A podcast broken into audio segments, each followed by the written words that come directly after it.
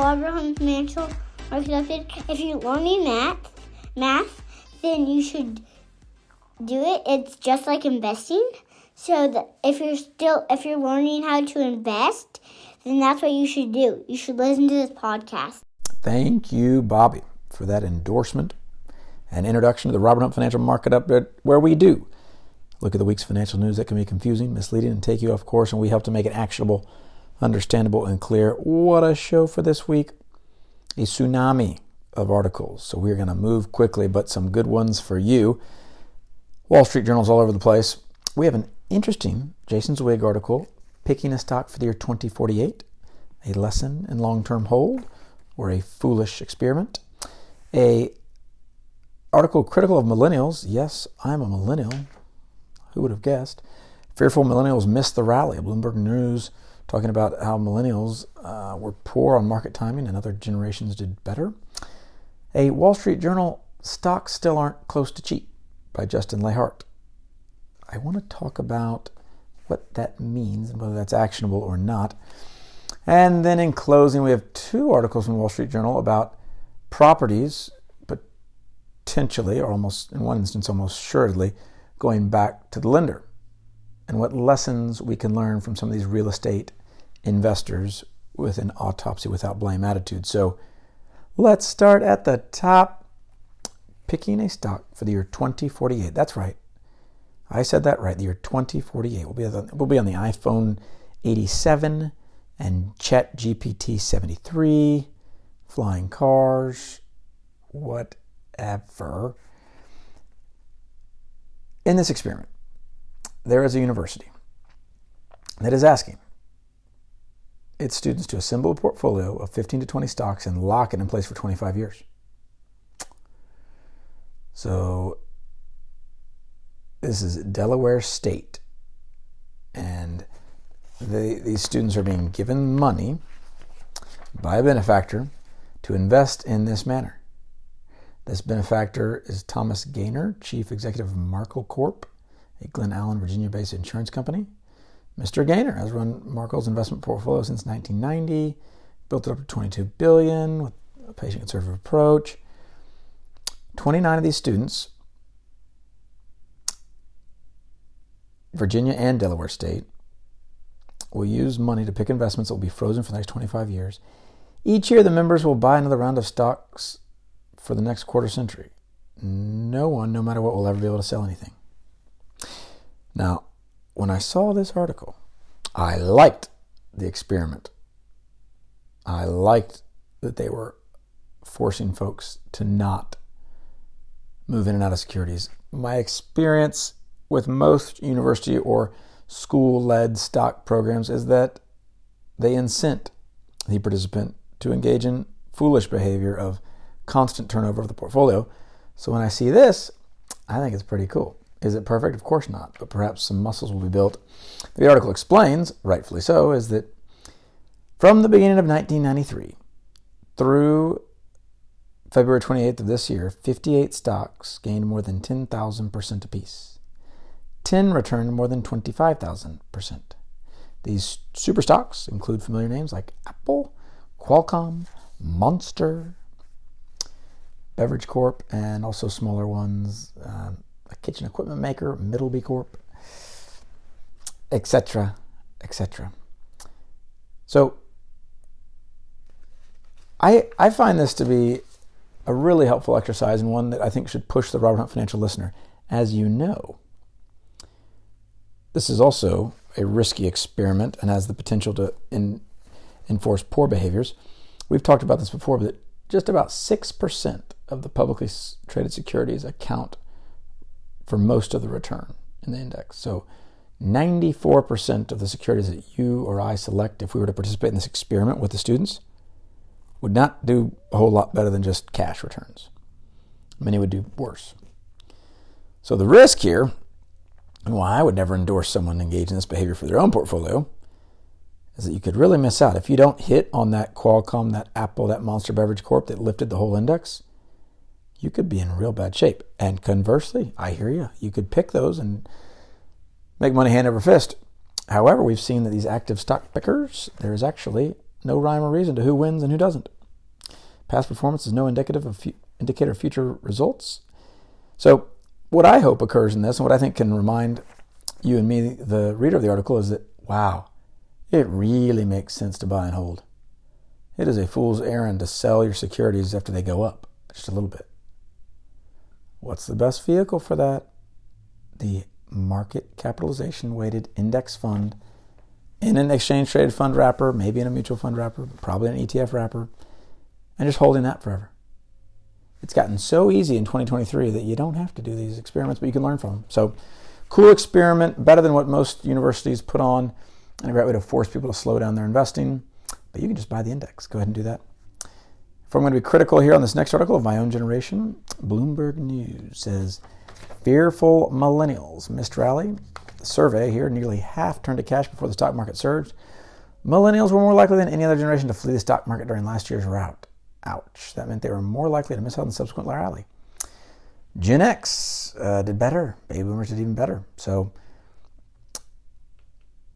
what are we to make of this? If half of millennials, 34% of Gen X, 24% of baby boomers, survey was more than 2,600 clients in this uh, 2,600 clients of the EY Global Wealth Asset Management Group.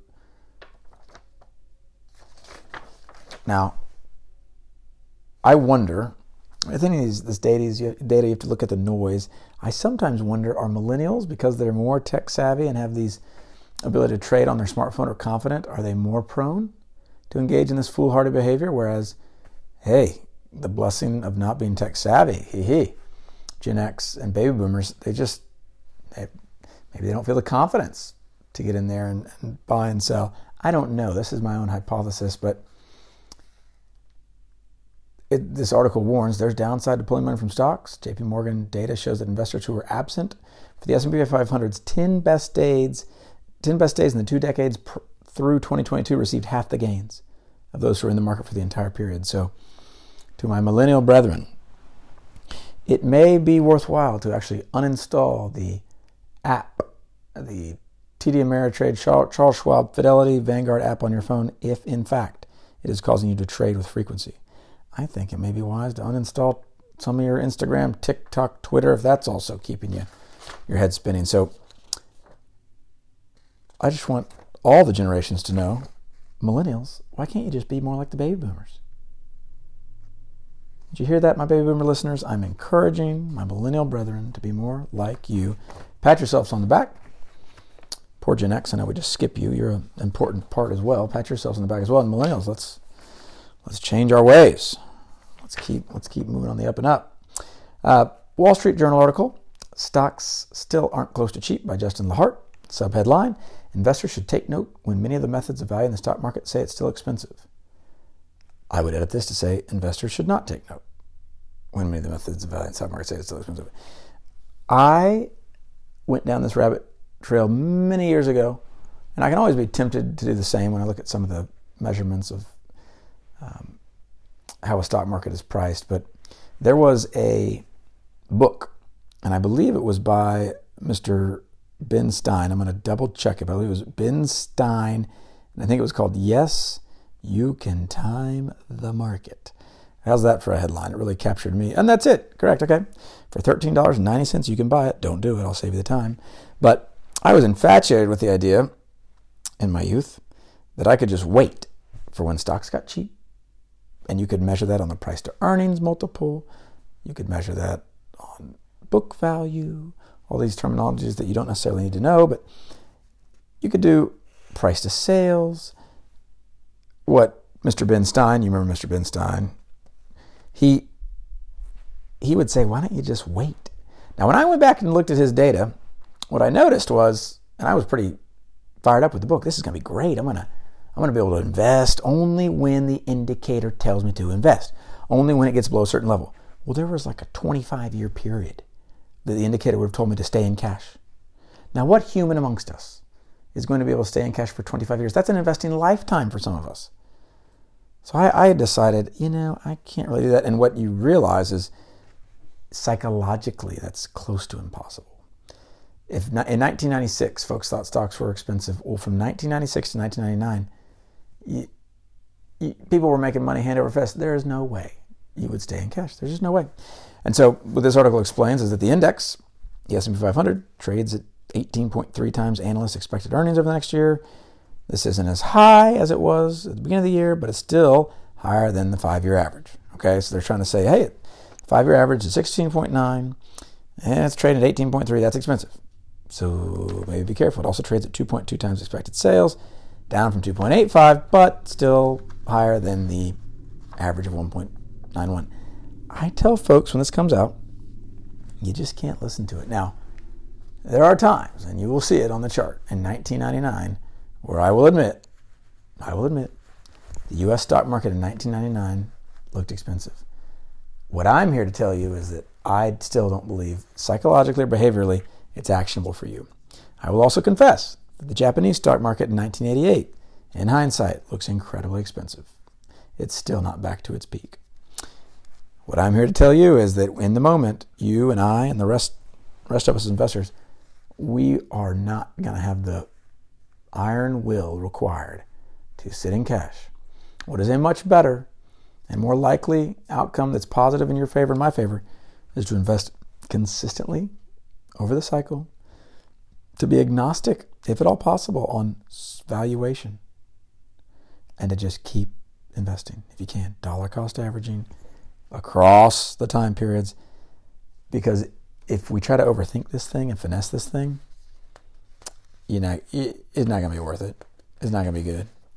So, as these articles come out, just remember that that book. If you want to, yes, you can time the market by Ben Stein. If you really want to believe that and follow through on that, you might have a 20 to 25 year period where you're not allowed to invest. Nobody's going to make it through that. I won't, you won't. Let's just stick with it. And then in closing, we've got two articles that highlight the risk associated with leverage. And it's not firm specific risk, but asset specific risk in the real estate world. One article by Will Parker Record high Manhattan apartment rents may not save Blackstone from default. Blackstone being the famous and very large private equity fund. Subheadline Cash flow from a portfolio of apartments isn't enough to cover the cost of all the debt, report said. And then another article Fire sale $300 million San Fran office tower is mostly empty. 350 California Street might sell for 80% less than it was worth four years ago. So let's start with this uh, Manhattan story by Mr. Will Parker. And I want you to listen to what's going right right now. And yet the reality is the equity investors, the folks that put money in these buildings, are probably going to get a zero. Listen here. Apartment rents in Manhattan are soaring to new highs this year. Huh. Even as rents plateau or fall in the rest of the country.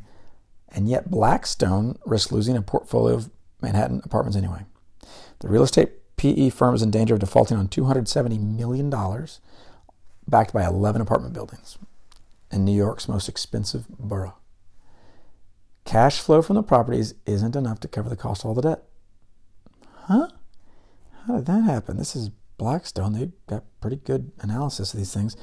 Apartments of the building were leased for an average of 3700 a month in 2019. The median rent in Manhattan has increased another 20% to record highs. Huh.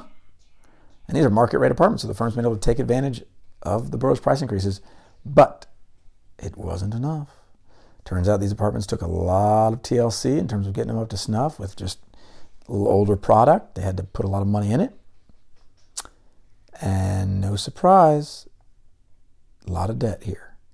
And they were financed with something called floating rate debt, which is typical for properties that are kind of fixed up and then sold at a markup, the article explains. But you see the risk. So, some investing I will analogize to picking up quarters on a train track. Okay, so we were in a low interest rate environment. That means there's cheap debt for people like Blackstone to buy good assets like these apartments were and clip the coupon, make the difference, and fix them up and sell them.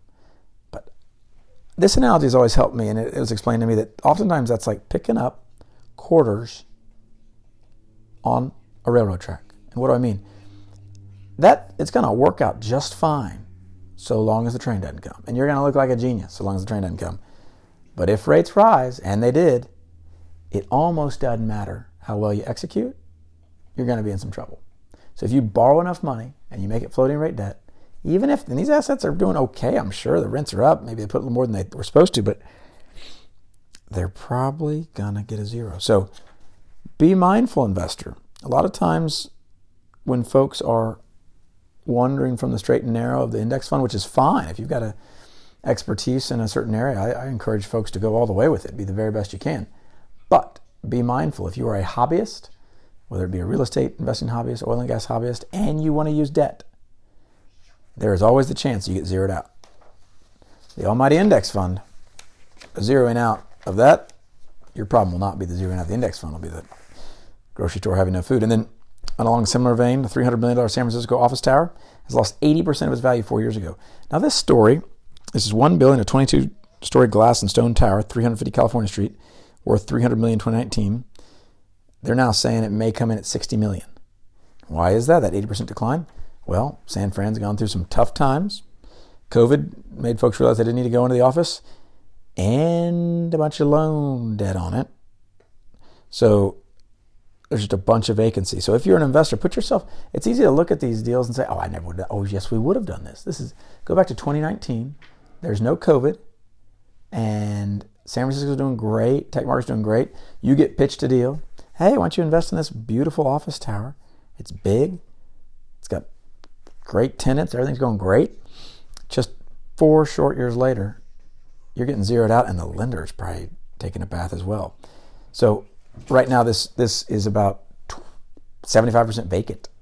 The primary tenant, Union Bank, left it. So the, the, the lesson here is not, hey, we can't invest in real estate. No, not at all. It's that you, with humility, you need to go about this and also risk management. So be very suspicious of folks who are wanting to put inordinate amounts of money in a deal with very uh, attractive looking, they call them IRRs, internal rate of return, on some of these pitch decks. I've never seen a pitch deck that didn't have wonderful data even if they are great operators, even if the asset's a great asset, there could be forces outside of their control and your control. For example, COVID here, and the New York example, the floating rate debt for Blackstone, that just cause it to be a dud. And you literally will zero out your money. Zero it out. So whatever you put in, you're getting not a nickel back. Not talking about the band there for all you Nickelback fans. You're not getting a nickel back. So be willing to gather little by little and prosper because as we know, wealth gained hastily will dwindle. So be suspicious of debt and large amounts of it, particularly floating rate, being used to buy assets that are in the ocean where the storms can come. What will happen? So as always, keep your costs low, keep your investments